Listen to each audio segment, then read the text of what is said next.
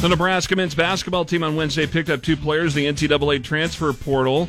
Six-nine forward Rienk Mast from Bradley and six-seven guard Bryce Williams from UNC Charlotte both gave their commitments and have two years of eligibility remaining.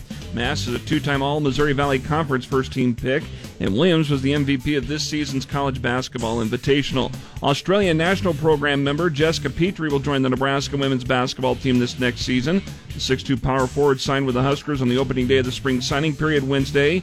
She had started three levels for the Australian national team in the summer of 2022. Also from the spring college athletic signing period Wednesday, there were some Lincoln area athletes that made Division One commitments. Southeast Max Butenbach and Will Jeske signed letters of intent to play college baseball at Nebraska.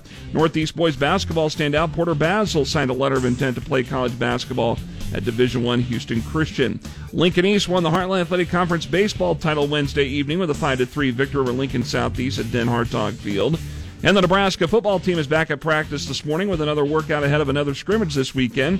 Husker historian and Hail Varsity writer Mike Babcock told Hail Varsity Radio on Wednesday the key to stopping the run of the Big Ten is to have a quick defense, and he's curious to see what head coach Matt Rhule has implemented. But I'm kind of interested in this in this uh, defense, this three-three-five defense, and all the variations, the way they can shift it around. It requires speed and uh, you've got to be aggressive and physical. You know, that's important. More with Mike Babcock on the Hail Varsity podcast page at KFORNow.com. The spring game, by the way, a week from this Saturday. I'm Jeff Motz, KFOR Sports.